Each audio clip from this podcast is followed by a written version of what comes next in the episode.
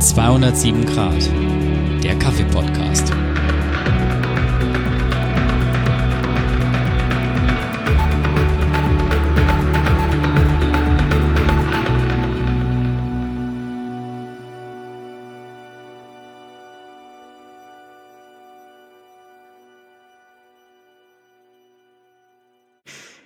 Hallo und herzlich willkommen zurück bei einer neuen Folge 207 Grad der Kaffee Podcast.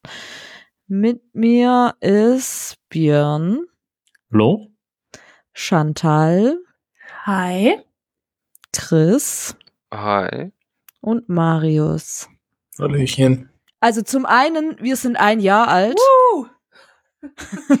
Das mal vorab. Und wir wollten uns heute mal ein bisschen anfangen mit dem Thema Nachhaltigkeit und Kaffee zu beschäftigen. Bei der ersten Auseinandersetzung mit dem Thema ist uns aufgefallen, wie breit das Thema eigentlich ist und was für Aspekte da alles dazugehören. Äh, Also beispielsweise auch dazu gezählt werden eben die Anbaubedingungen in den oder die Arbeitsbedingungen in den Anbauländern, Menschenrechte, die Frage nach langfristig gesicherter Versorgung von Kaffee, Umweltschutz, Energieverbrauch, CO2. Das wäre jetzt da- das, was mir als erstes oder worüber ich viel gelesen habe. Habt ihr noch irgendwelche Themen, die ihr sagen würdet, die zählt da dazu?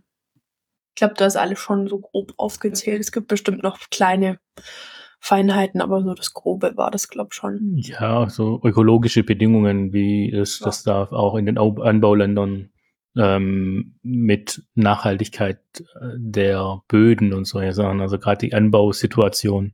Ja. Wir hatten, glaube ich, auch das Finanzielle. Also, das verzahnt sich ja mit dem, was Björn sagt, dass wenn wir die Böden auslaugen lassen, führt das zur Verarmung Ja. der Kaffeebauern.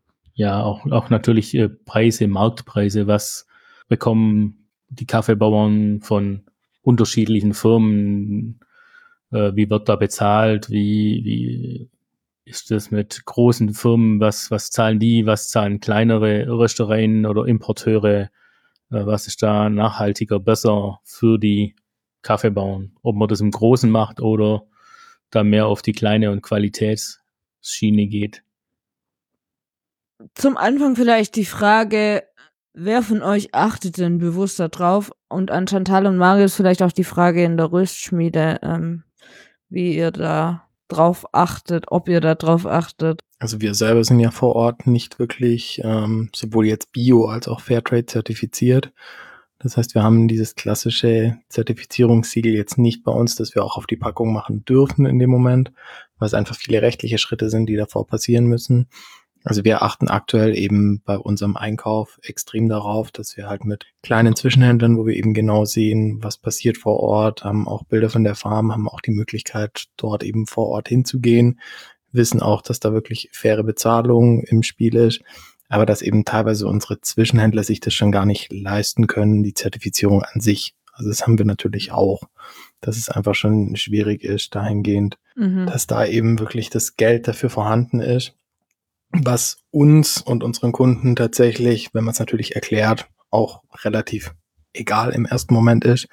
Bin ich auch ehrlich, ich kann beim Großhändler einen Bio- und Fairtrade-Kaffee für drei Euro das Kilo einkaufen, wo ich dann persönlich wieder sage, das kann für mich nicht eben wirklich Bio und Fairtrade. Natürlich geht's auf mehr Masse und andere Länder und andere ja, andere Bezahlungen in den Ländern natürlich, aber wir schauen eben dahingehend eher so darauf, haben natürlich auch Bio- und Fairtrade-Cafés mit Siegel im Angebot, dürfen es aber eben, sobald die Rösterei, ja, sage ich jetzt mal, sobald der Kaffee eben in die Rösterei kommt, ist dieses Siegel für uns dahin. Also wir haben es theoretisch eben, haben diesen Kaffee sogar, aber haben natürlich nicht die Möglichkeit, das klassische Siegel draufzudrucken. Was uns persönlich aktuell in der Größe, wie wir jetzt sind, nicht wirklich wichtig ist, weil wir einfach dem Kunden auch noch das alles erklären können und zeigen können, okay, schau dir hier unsere Händler an und was tun wir, was passiert vor Ort.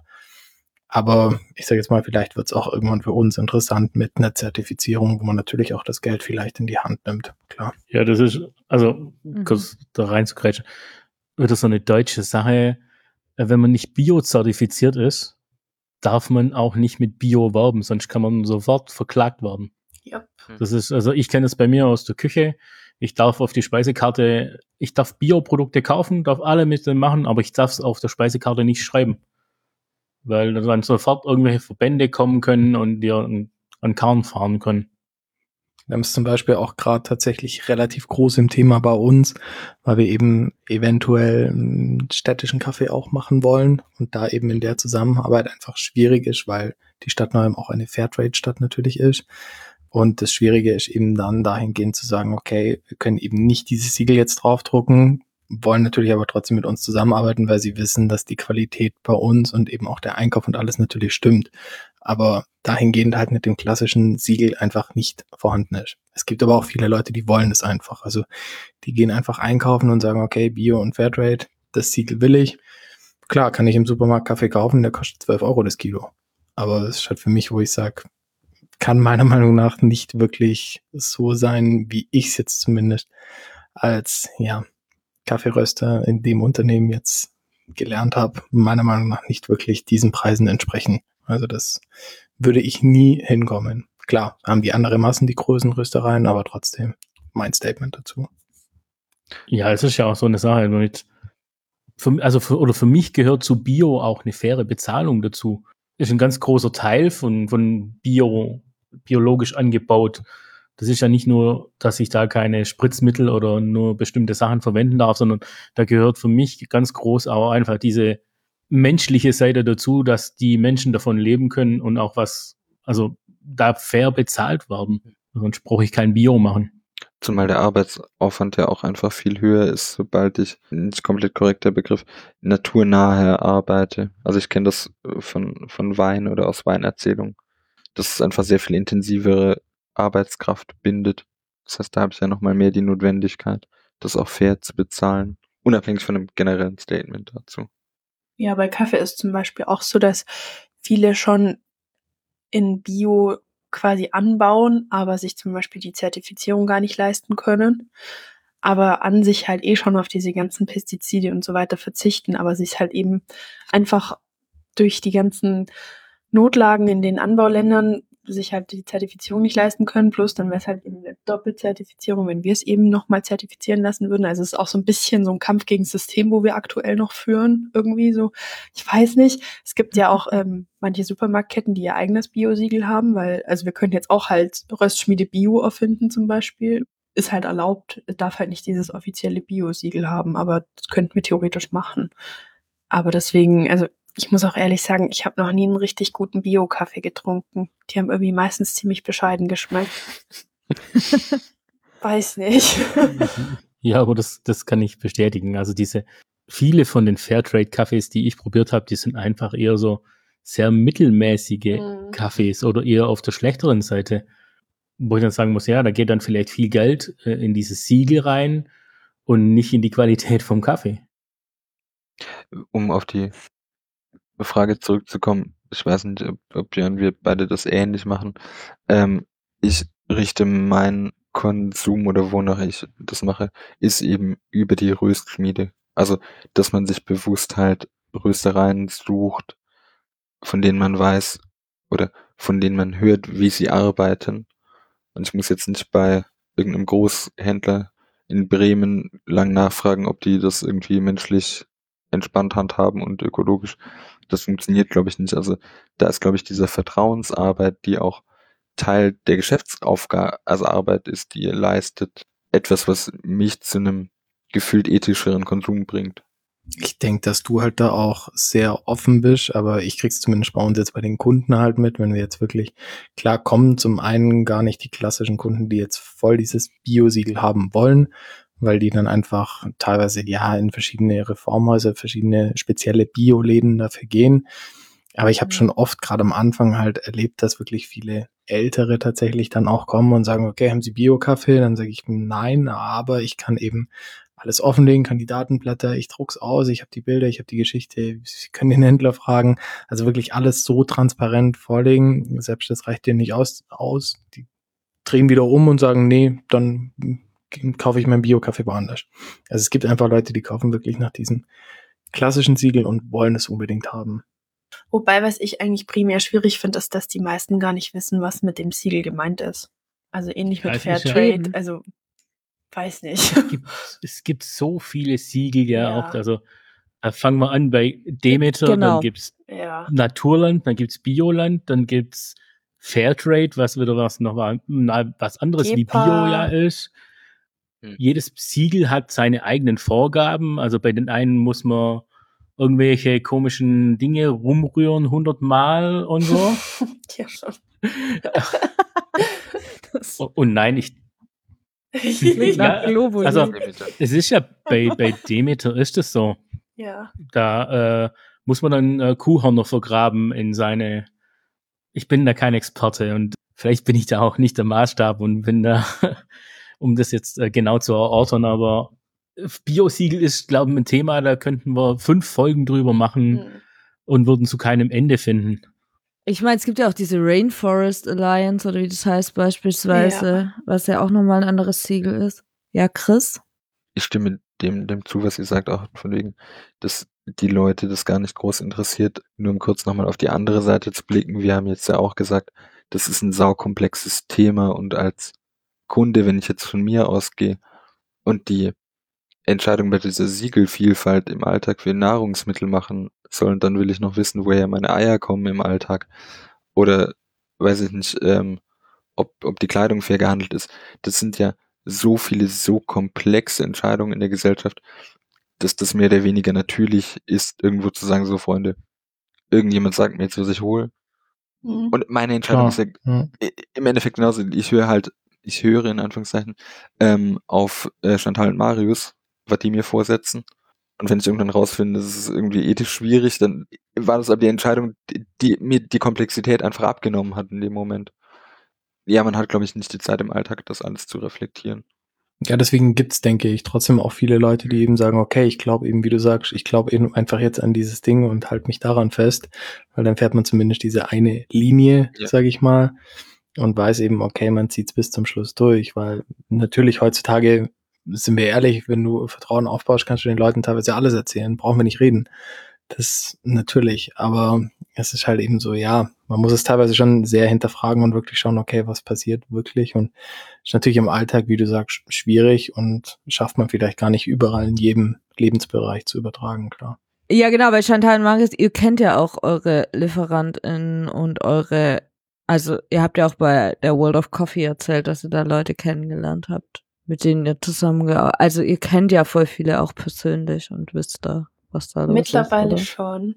Was jetzt noch fehlt, ist die Ursprungsreise. Was man natürlich trotzdem dazu sagen muss, es ist halt auch von uns an unsere Partner quasi schon auch trotzdem Vertrauen, wo wir halt haben müssen, weil wir wissen ja trotzdem, egal ob da ein Siegel drauf ist oder ob die irgendwas sagen, wissen wir trotzdem nie, wie es hundertprozentig vor Ort abläuft. Dass die auch aufgrund vom Klimawandel irgendwas äh, düngen oder schützen müssen, ist irgendwie auch klar, weil sonst gibt's halt sehr, sehr schnell keinen Kaffee mehr. Ähm, aber es ist halt auch die Frage, auf welche Art und Weise und ob da zum Beispiel auch Kinderarbeit im Spiel ist oder halt nicht. Und ab gewissen Preissegmenten, gerade im Specialty-Bereich, ist es eigentlich fast unmöglich, dass es da böse zugeht. Natürlich weiß man es trotzdem nie hundertprozentig, aber Kaffee ist eben ja an der Börse notiert und der Börsenpreis ist halt so weit unter unseren Einkaufspreisen, dass wir halt eigentlich drüber lachen. Also es ist halt so der Mindestpreis, auch der Fairtrade-Mindestpreis, den gibt's eben auch, aber es ist halt einfach so viel weniger, als wir zahlen pro Kilogramm, dass natürlich unsere Händler auch einen Ticken was dran verdienen wollen, ist auch klar. Das ist bei uns ja nichts anderes. Das macht ja jeder schon aus dem Grund, irgendwie davon leben zu können. Aber es geht halt darum, dass es halt trotzdem auch aus der Sicht keine Ausbeutung ist. Mhm. Und ich meine, das wird ja auch für euch einfacher, wenn ihr einen kleinen Zwischenhändler habt. Also wenn ich einen bezahlen muss, ist das halt eine Marge, die ich draufschlage, wenn ich fünf hab und dann in Bremen das halt hole, muss das ja entweder sehr viel teurer werden oder die Qualität schlechter. Also ich kann ja nicht bei, das ist ja eine, eine Abhängigkeit. Ja, und deswegen ist ja eben im Specialty-Bereich oft eben Direct Trade. Das ist kein geschützter Begriff, aber es ist halt, dass man möglichst direkt bezieht. Wir machen quasi Direct Trade mit einem kleinen Umweg. Also was haben wir einmal gemacht, dass wir direkt importiert haben, sind direkt richtig hart auf die Schnauze gefallen, weil die uns richtig schön hops genommen haben. Es war natürlich finanziell jetzt auch nicht ganz so prickelnd.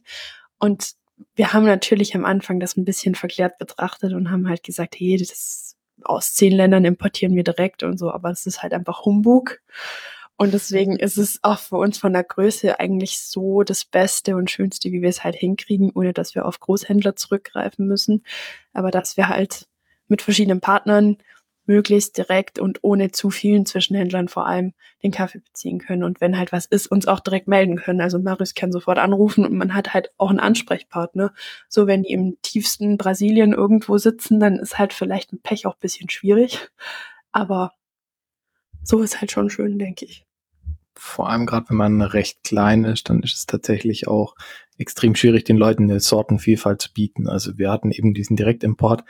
Dann lohnt sich halt wirklich auch erst ab einer Tonne, was sogar sehr, sehr wenig ist, zu importieren. Dann habe ich aber erstmal eine Sorte, dann weiß ich gar nicht, wie kommt die beim Kunden an und habe erstmal nur ein Land. Und das sind halt so Faktoren, die es beim vollen direkten Import sehr schwierig macht. Und man muss auch dazu sagen, klar, wenn wir jetzt als Deutsche daherkommen, zahlen sowieso einen sehr guten Preis. Das heißt, man tut eh übers Ohr gehauen, bekommt gute Muster zugeschickt, kann die auch fünf, sechs Mal bestellen, aber natürlich wird auch das teilweise aussortiert, nicht überall. Aber es ist einfach schwierig, jemanden zu finden, wo du sagst, das passt zu 100 Prozent. Und deswegen wirklich mit Zwischenhändlern, wie wir es machen, wo wir halt wirklich auf die Länder speziell gehen. Also wir haben einen Zwischenhändler, der hat zum Beispiel nur kolumbianische Kaffees im Angebot. Einer, der hat wirklich nur Peruaner im Angebot. Also wo man halt wirklich weiß, die konzentrieren sich auch auf den Bereich. Wenn wir jetzt vom mhm. Großhändler ausgehen, da kann ich von Äthiopien über Brasilien, El Salvador, da kann ich alles holen. Und das ist halt für, für mich dann schon wieder klar, da kann nicht viel Transparenz dahinter sein, wenn die diese riesen Sortenvielfalt ja, überhaupt bieten können. Äh, Frage quasi an Björn und, und euch beide von der Röstschmiede. Ich habe irgendwann in einem anderen Podcast gehört, da war, ich glaube, jemand vom Toulouse-Lautrec aus Berlin die hat sich nachvollziehbar oder das schien sehr schlüssig aufgeregt, dass die Deutschen auch einfach kein Geld für, für Essen ausgeben. Das tut Lautrec in ein Restaurant und deshalb auch schlechtere Ware einfach an sich, also schlechter war, glaube ich, gar nicht das Wort, aber nicht die A-Ware nach Deutschland geliefert wird, weil man diese, dieses Gefühl oder diese Kultur gar nicht hat. Und mein, mein Wunschdenken ist ja immer, dass seit Corona irgendwas besser wird in die Richtung, aber äh, Björn äh, resigniert schon jetzt. ich schüttel auch den Kopf. Ja, ich weiß nicht, ich sehe das, glaube ich, sehr pessimistisch, auch obwohl ich eigentlich eher so optimistisch in meinem Leben unterwegs sein möchte. Aber aus meiner Erfahrung heraus ist ähm, 80 Prozent der Gesellschaft in Deutschland interessiert sich nicht wirklich für gutes Essen weil, oder für nachhaltiges Essen, für Essen, das äh, vielleicht auch von der Qualität her besser ist, weil äh, wir alle gehen wahrscheinlich auch in Supermärkte oder Discounter. Ich auch. Ähm, macht man. Und wenn ich da sehe, was Menschen dort einkaufen, dann muss ich einfach sagen, ja, können, können, kann ich nicht kaufen. Also, um beim Thema Fleisch zu sein, wenn ich dann das Kilo Schweinefleisch für ein Euro irgendwas oder für 5,99 Euro äh, krieg, dann muss ich einfach sagen, das ist das, das kann nicht sein, dass das was Gutes ist. Aber da wurden wir halt über Jahrzehnte von Industrie hin dazu erzogen, dass Essen billig sein muss und dass es in Deutschland billig ist und dass die Qualität nicht unbedingt die beste ist. Und da muss man die Leute auch ein bisschen in Schutz nehmen. Die kennen es nicht anders. Die haben es nicht anders gelernt. Da hat, heißt halt, der Müller Milchreis ist super lecker, der aus dem Päckchen kommt und mit einem guten Milchreis, den man zu Hause selber kochen kann, nichts zu tun hat. Der Weg weg von dem auch zu, zu guten Produkten sich zu kaufen und das wertzuschätzen, ist ein so weiter Weg, den sehe ich in Deutschland nicht so kommen. Es hat sich vielleicht ein bisschen verbessert seit Corona, weil die Leute, einige Menschen oder viele Menschen sich mehr mit Essen oder mit Lebensqualität auseinandergesetzt haben. Man sieht ja auch, dass der Markt von Bio-Sachen riesig geworden ist. Äh, ob das dann Bio ist, also für mich ist auch Bio nicht aus China, kann nicht aus China kommen, weil das ist einfach viel zu weit weg, um Bio zu sein. Also es kann biologisch sein, aber das hat nichts mit dem Gedanken dahinter zu tun. Bei Kaffee ist es schwierig, den Bio und regional zu kaufen. Der wächst halt bei uns nicht. Damit muss man leben, wenn wir Kaffee trinken. Aber ähm, ja, dieses, dieses Umdenken muss kommen, sollte kommen, aber ich sehe das eher nicht so. Ist natürlich trotzdem auch eine Preisfrage, das muss man auch sagen, weil halt aktuell meistens die besseren Sachen, die zumindest als besser dargestellt werden. Das ist ja auch manchmal so ein bisschen verarscht. du darfst das Wort ruhig sagen. Von den Großen, dass sie irgendwie in bestimmten Fabriken dasselbe Produkt in unterschiedliche Verpackungen füllen und einmal ist es teurer und einmal ist es günstiger. Aber ich sag mal, wenn man jetzt beispielsweise nur in Biomarkt einkaufen geht, da ist man halt mal sehr, sehr viel mehr Geld los als im normalen Supermarkt. Ja, aber es muss ja nicht immer Bio sein in der Sache. Also gerade wenn man um Lebensmittel geht, ähm, dann kaufe ich halt regional ein. Das vielleicht viel wichtiger ja. ist. Das ist auch von der Nachhaltigkeit was Besseres geht bei Kaffee schwierig. Außer man geht in den Tiergarten und kauft sich äh, da Kaffee. Oder lässt sich ihn da anbauen. äh, aber es ist eben genau das, dass die Masse das tatsächlich, wie, wie du ja auch schon gesagt hast, Björn, eher so ein bisschen kaputt macht. Das sehe ich aber uns auch, wie oft man sich noch für einen Kaffeepreis erklären muss, wo ich sage, ja gut, wir haben das Kilo Kaffee nicht für 10 Euro, weil einfach der Rohkaffee schon nicht bei 10 Euro liegt bei uns. Und dann haben wir noch eine Kaffeesteuer und alles. Natürlich, das wissen die Leute gar nicht. Also ich glaube, da ist auch viel einfach auf dieses Nichtwissen zurückzuführen. Die wissen nicht, dass es teilweise einfach Kaffee ist, der extrem schnell geröstet, ist viel zu heiß, der dann viel zu viel ölige Bitterstoffe. Keine Frage, dass wir Qualitäten mit Wurmfraß, Bruchbohnen haben, wo ich den Leuten dann auch oft, wir haben diese Städteführung, wo ich den Leuten dann eben auch sage, okay, ihr müsst nicht zwingend beim Kleinröster kaufen, aber schaut wenigstens, was ihr trinkt. Also jetzt, um das Thema Kaffee wieder aufzugreifen es schaut ja keiner mehr in die Tüte Kaffee, was er wirklich trinkt. Also wir lernen den Kaffee halt in den Vollautomaten rein oder in die Mühle, egal was. Aber es schaut ja sich keiner wirklich aktiv mal die Bohnen an, dass man, ich meine, wir achten beim Steak, beim Gemüse, bei allem drauf, aber bei Kaffee schauen wir uns die Bohnen gar nicht mehr an. Und die Frage ist halt, will ich Kaffee, wo wirklich schon Würmer drin waren? Hm, weiß ich jetzt nicht. Ja, oder Schimmel. Schimmel kann ich nach dem Rösten teilweise gar nicht mehr erkennen. Schmecke ich halt, aber richtig erkennen kann man es nicht wirklich, muss man auch ehrlich sagen. Also das sind halt alles so Faktoren, wo man aber zumindest ein bisschen drauf schauen kann, auch was die Selektierung angeht, große Bohnen, kleine Bohnen. Also es sind einfach alles so Faktoren, wo man als Kunde schon drauf schauen kann und auch erkennen kann, was trinke ich, ob gut oder schlecht. Und natürlich eben dann auch, wie es schlussendlich natürlich schmeckt. Also ich kann jetzt nicht schauen, dass ich jetzt Bio und voll wie du sagst, was allein schon von der Verschiffung her nicht wirklich biologisch meiner Meinung nach auch so richtig sein kann. Ein Kaffee kommt inzwischen auch mit Segelschiffen nach Deutschland, gibt's auch. Dann ist aber einfach auch wieder schwierig von der Qualität, die halten zu können, weil er einfach sehr lang unterwegs ist. Aber es ist einfach, ja, da eh hingehen, dass man eben schaut, wo kaufe ich regional einfach vor Ort in dem Moment, wie wird das Produkt dort verarbeitet und wie achtet eben der, der das Produkt dort verarbeitet, darauf, wie er es bekommt. Ich habe noch kurz eine Frage, noch mal kurz zu den Siegeln zurück. Ihr habt gesagt, dass das teuer ist, also oder dass sich das nicht lohnt oder wie auch immer. Wer bekommt da Geld oder wie läuft dieser Prozess ab, dass ich das überhaupt bekomme, dieses Siegel? Also ich weiß darüber gar nicht. Also ich bin da jetzt auch nicht 100% drin. Wir haben uns da am Anfang mal kurz damit beschäftigt, aber relativ schnell über den Haufen geworfen. Es ist so, dass es quasi eine Organisation ist, wie eigentlich bei den ganzen Siegeln. Mhm. Und die haben halt ihre Kriterien, nach denen man sich quasi zertifizieren lassen kann. Aber die müssen halt erst alle erfüllt sein, damit man das Siegel bekommt. Und dann kriegt man okay. irgendeine Prüfnummer, die man dann eben auch immer angeben kann oder soll oder muss. Und das wäre jetzt eben beim Kaffee, wäre das einmal eben die Farm oder Kooperative im Anbauland. Die müssen mhm. das alles machen, müssen das halt nachweisen, dass die dieses und jenes und sonst was alles okay. machen. Dann haben die das Siegel. Den Kaffee können wir dann kaufen mit Siegel, aber um das Siegel bei uns wieder draufdrucken zu dürfen, müssen wir auch bestimmte Anforderungen erfüllen, okay. damit wir dann auch diese Prüfnummer da kriegen und das dann wirklich an den Endkunden auch weitergeben können. Mhm. Aber das, also zum einen kostet das Geld. Man muss aber, ich glaube, auch jährlich kriegt man nochmal eine Prüfung, dass quasi alles noch passt, was wieder Geld kostet. Ach, krass. Dann muss man zum Beispiel ähm, bei Kaffee ein getrenntes Lager haben vom Bio-Kaffee und kon also konventionellen Kaffee, der quasi nicht zertifiziert ist. Man muss zwischendrin eine Leerröstung machen, damit der quasi nicht kontaminiert wird. Man braucht unterschiedliche Mühlen, wenn man den von Endkunden malt, damit jetzt der Bio-Kaffee nicht mit dem normalen Kaffee in Berührung kommt. Also solche Sachen, wo wir dann gesagt haben, das ist irgendwann viel zu viel Aufwand. Also das ja. ist jetzt auch schon drei Jahre her. Ich weiß nicht, wie die Regeln aktuell sind. Ja, die, ähm, ver die verändern sich nicht so sehr. Okay, also ich denke mal, es wird noch ähnlich sein. Und dann haben wir gesagt, es gibt zum Beispiel in der Nähe auf der Alp ähm, gibt es eine Rösterei, die ist halt wirklich nur Bio. Und ich finde, das ist auch so sinniger in der Größe, wie wir jetzt jetzt alle eigentlich sind in der Umgebung. Also entweder ganz oder gar nicht, weil Mhm. der Aufwand, der rentiert sich nur so bedingt.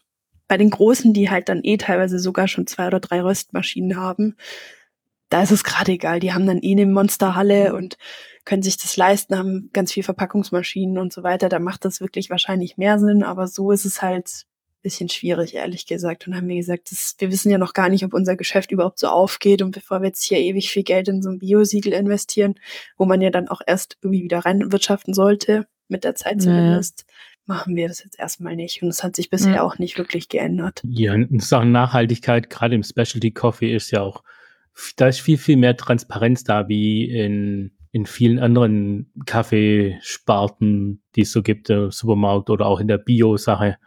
Äh, da gibt es so viele Röstereien, die auch einfach schon auf ihren Kaffee mit draufdrucken, wo genau der herkommt. Ich habe jetzt wieder von einer Rösterei was drauf, die schreibt sogar die Pre Einkaufspreise und die Preise, die die äh, Farmen kriegen, auf ihre Kaffeepackung mit drauf. Da ist einfach diese Transparenz viel, viel, viel größer schon von vorne weg und diese Nachhaltigkeit und gucken kann, wie wird da fair produziert, da mit dabei. Oh, das ist spannend, was du sagst, weil es gibt tatsächlich kaum Specialty-Röstereien, wo du dieses klassische Logo drauf siehst, also Fairtrade und Bio-Logo. Ja. Das siehst du nicht mehr wirklich auf Tüten von äh, Specialty-Bereich. Also du siehst es mehr auf Massenware natürlich, auf großen Röstereien, wo es dann wirklich ja im Supermarkt eigentlich wirklich zugange ist, aber jetzt so klassische Kleinröstereien oder jetzt nicht mal nur klein, sondern Specialty-Röstereien, die vielleicht auch ein bisschen größer sind, die achten eben, eben mehr auf alles drumherum. Ja. Ich kann jemand meinen Eindruck bestätigen oder, oder abfertigen. Ist es nicht auch so, wenn ich irgendwie im Supermarkt eine Packung Kaffee kaufen würde, auf der ein Fairtrade-Logo ist, ähm, dass das nicht sich auf den gesamten Packungsinhalt beziehen muss? Also entweder bilde ich mir ein, dass da dann dran steht, 20% Bohnen aus Bio, aber ich bin mir nicht mehr 100% sicher, um ehrlich zu sein, ich hab, es fällt mir gerade ein, deshalb habe ich es nicht vor der Folge recherchiert, aber ich meine, dass das ein Weg ist, das Das beizumengen. weiß ich gar nicht Ich sicher. nicht. Weiß ich Okay. Also Ähm, ich, ich, ich weiß es auch nicht, aber ich glaube, dann darf es nicht als Bio deklariert werden, weil es dann nicht mehr Bio ist. Nee, ich glaube, das war Fairtrade oder so. Okay. Also ich ich werde das jetzt. Fairtrade vielleicht eher. Ja. Genau, aber vielleicht machen wir eine extra Folge zu dem Thema Siegel, weil das scheint mir, als dass das ein Ja. großes Ding Du hast ist. recht. Äh, Björn, du hattest noch nicht gesagt, ob du drauf achtest und wenn ja, wie bei dem Kauf deines Kaffees. Ja, klar, also ich achte einfach darauf, dass ich, ähm, ich kaufe keinen Bio-Kaffee, wenn mal einer dabei ist in der Specialty-Kaffee-Rösterei, ähm, kaufe ich den schon, aber ich gehe jetzt nicht darauf auf Bio oder Fairtrade, sondern ich gucke eher so, wo kriege ich einen guten Kaffee her und gucke dann vielleicht nochmal, was ist da nachhaltiger, wie sind die, die Rösterei da aufgestellt, wie kann ich da nach, nachvollziehen, wie und wo der Kaffee produziert worden ist. Schon mal vorab, ich meine, ich habe harten Unsinn geredet. Äh, Egal, ob wir eine Folge dazu machen oder nicht, aber ich will das so nicht stehen lassen. Ich gehe morgen in den Supermarkt und schaue, was ich da gesehen habe. Okay. Mit Klimawandel und Co. Ist es irgendwann möglich, praktisch, wenn das so weitergeht, einfach Kaffee in Deutschland anzubauen? Von der Topografie her wird's schwierig, oder? Also Klima hin oder her. So, du brauchst eine bestimmte Höhenlage, hätte ich beha- Ich gedacht. wollte gerade sagen, so Gründenkaffee oder so im ja, Alter. genau, ja. Also, Wir sichern uns jetzt aber dann auch die Gebiete und pushen ja, dann. bitte. Ich könnte mir aber schon vorstellen, dass es irgendwann möglich wäre. Ja, ich glaube jetzt Also nicht, dass das- wir es noch erleben werden. Jetzt aber so extrem hochwertigen Arabica werden wir, glaube ich, nicht hinbekommen, aber wenn wir jetzt Richtung Robusta gehen und eher kleinere Höhenlagen, könnte es schon Er funktionieren. hatte so ein Glitzern in den Augen. Hat das jemand gesehen? Marius hat da, glaube ich, schon ziemlich auf, auf den Klimawandel gerade gesetzt. Ja, ja, also Ja. Oh, geschwärmt. da die Röstschmiede ja jetzt hart in die Canefora-Rösterei einsteigt und Canefora bei, auch bei 600 Metern funktioniert, vielleicht mit dem Klimawandel Canefora. und, und, dann- und den dann vielleicht äh, bei 600 Metern in der 400 Metern in der Rheinebene irgendwo angebaut Ah. werden kann. Ähnliches Klima. Nochmal für die Zuhörer, Canefora ist Robusta. Das ist, das ist ein wenig unterkomplex. Also ich glaube schon, mit der Zeit, wenn es so weitergeht, stehen die Chancen gut, auch wenn es negativ ist. Also für den Klimawandel. Yep. Um jetzt die anderen Punkte vielleicht noch kurz anzusprechen. Also zum einen wäre ja noch das Thema Wasserverbrauch, das wir, glaube ich, angeschnitten hatten, auch in unseren ersten Folgen. Was ja ein großes, ich nenne es jetzt mal Problem beim Kaffeeanbau ist einfach, dass es, um eben Kaffee anzubauen, der Wasserverbrauch sehr, sehr hoch ist. Mm, Was natürlich bei Wasserknappheit und allem möglichen ein Problem ist. Darüber können wir vielleicht auch noch extra mal reden. Weiß ich nicht, ob es sich lohnt oder ob man sich einfach die ersten Folgen kann man sich trotzdem anschauen. Ein anderes Thema, das jetzt auch schon angeschnitten wurde, ist eben CO2-Bilanz. Generell die Frage mit Transport beispielsweise. Aber auch beim Rösten, ne? Mhm. Wo wir vielleicht auch eher eine extra Folge machen? Fragezeichen. Wort Marius. Gerne eine extra Folge. Okay. Habt ihr noch irgendwas zum Thema Nachhaltigkeit, Umwelt und Kaffee? Wir haben ja im Vorgespräch schon kurz drüber geredet, also ich habe da was gefunden, der Kaffeebarometer, was irgendein Re Report oder äh, ist von irgendeinen NGOs. Ich glaube, da können wir auch noch eine Folge drüber machen, weil das äh, jetzt auf die Schnelle was sehr Interessantes ist. Da geht es auch um die Nachhaltigkeit, äh, Sustainability äh, von den elf größten Röstereien weltweit, wie die da so aufgestellt sind und was da gibt. Ähm, denke, das ist ein ganz interessantes Thema, über das wir uns dann auch mal noch unterhalten können. Welche Röstereien können da zum Beispiel dazu? Nur Interesse halber. Da gibt es einen Coffee Brew Index und da ist, äh, wird Nestle, Starbucks, JDE Peets, was mir nichts sagt, Chibo, Lavazza, Melitta, Massimo Zanetti, UCC, Strauß, äh, JM Schmucker und Kraft Heinz äh, verglichen. Und die Röstschmiede. Nein. Hallo, bitte nicht. Als der, der größte Player auf dem Markt in der äh, Hermann-Köhl-Straße in Neu-Ulm. Uh, aber nein. Wir sollten nicht mit solchen Firmen verglichen werden. Nein, ich glaube, da, das ist äh, wirklich so riesige, wie man schon hört, Nestle mit Nespresso. Ich glaube, das ist schon eine Liga, die weit, weit weg ist. Äh, und, und ich denke, sehr interessant ist, das sich mal durchzuarbeiten und durchzulesen. Den Link können wir ja in die Show Notes stellen, Ja. ähm, wen es interessiert. Und ich denke, wir werden da auf jeden Fall mal drüber eine Folge machen, was da so drin steht und, und, und wie wir das halten oder was wir überhaupt von diesem Kaffee, Coffee Barometer halten. Vielleicht ist das ja auch irgendwie Humbug und Ähm, ein anderes Thema, über das wir jetzt auch gar nicht gesprochen haben, ist Müllproduktion. Ähm, wir haben es letztes Mal bei dem Filter kurz ähm, angesprochen. Und es gab in der Zeit war ein Artikel vor einer Weile zum Thema Kaffeekapseln und verglichen mit French Press, was nachhaltiger wäre. Da gab es nämlich so eine Studie aus Kanada, glaube ich, war die, ähm, dass es eben eigentlich nachhaltiger wäre, die Kapseln zu verwenden, weil die genau das, den richtigen praktisch Amount an Wasser und allem möglichen machen, während man, wenn man mit der French Press was macht, immer mehr Wasser beispielsweise erhitzt, als man braucht. So die Studie. Da, da gab es dann ganz viele Gegenstimmen natürlich, aber das war eine der Studien. Trotzdem, dass diese Kapseln dieses mal cool. Müllproblem haben eben. Das mit Aber einberechnet. wahrscheinlich, weil Wasser dann höher gewertet wird. Ja, genau, das halt, das, zu, den Energieverbrauch, genau, der war bedeutend höher. Jetzt ist es natürlich, ich weiß, also ich weiß nicht, messt ihr euer Wasser, also Chris zum Beispiel, du machst Bialetti, ne? Ja, okay. Ähm, aber genau, erhitzt der Rest nur so viel Wasser, wie er verwendet? nein. Nein. Also ich schütte meistens halt das Frische oben drauf, aber nach Zeitraum X schütte ich es halt trotzdem weg. Weil Ja. irgendwie, wenn es so lange rumsteht, will man irgendwie dann auch nicht ständig wieder nehmen. Aber nein. Gut, dann werden wir uns in Zukunft noch ein bisschen mehr mit dem Thema Nachhaltigkeit beschäftigen, Umwelt und Kaffee. Und heute geht die Frage an Chantal, welchen Kaffee trinkst du gerade und wonach schmeckt er? Uh, wir hatten äh, vor ungefähr zwei Wochen unser zweijähriges Kaffeeshop quasi von uns und wir haben Kaffeegeschenk gekriegt. Uh. und den trinke ich jetzt auch gerade. Und zwar ist der von, man schreibt R-U-N-T-Y. Ich denke Ronti oder so ähnlich. Roaster aus Polen.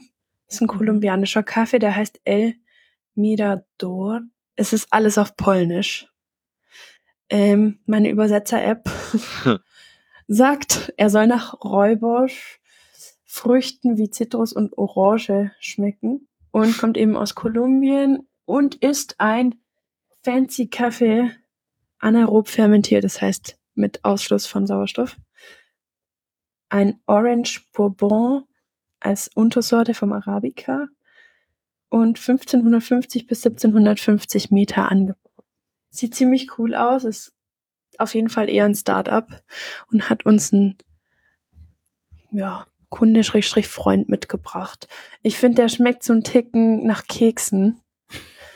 ähm, mir hat der als Espresso auch besser geschmeckt als als Filterkaffee. Als Filter war er sehr balanciert, aber ich mag halt lieber dieses abgespacede. Deswegen fand ich den als Espresso ein bisschen cooler, ein bisschen konzentrierter und verrückter. Aber hatte irgendwie eine sehr interessante Note. Und mein Herr Freund hat sich vor kurzem eine Decent-Maschine gegönnt. Und da hat jetzt unser neuer Freund, ich muss ihn wieder nennen, Kalita, ähm, ein La Jolla aus unserem Sortiment gemacht und der schmeckt wie ein komplett neuer Kaffee. Er hat heute gesagt, der schmeckt wie ein Geisha. Ich habe gesagt, ich will unseren eigenen Kaffee nicht promoten, aber es war so geil, dass ich es trotzdem kurz erwähnen muss. Und wir haben den noch nie so getrunken. Aber ansonsten trinke ich eigentlich gerade lieber den anderen, der ein bisschen normaler schmeckt. genau. Qualität widerspiegelt sich beim Röster.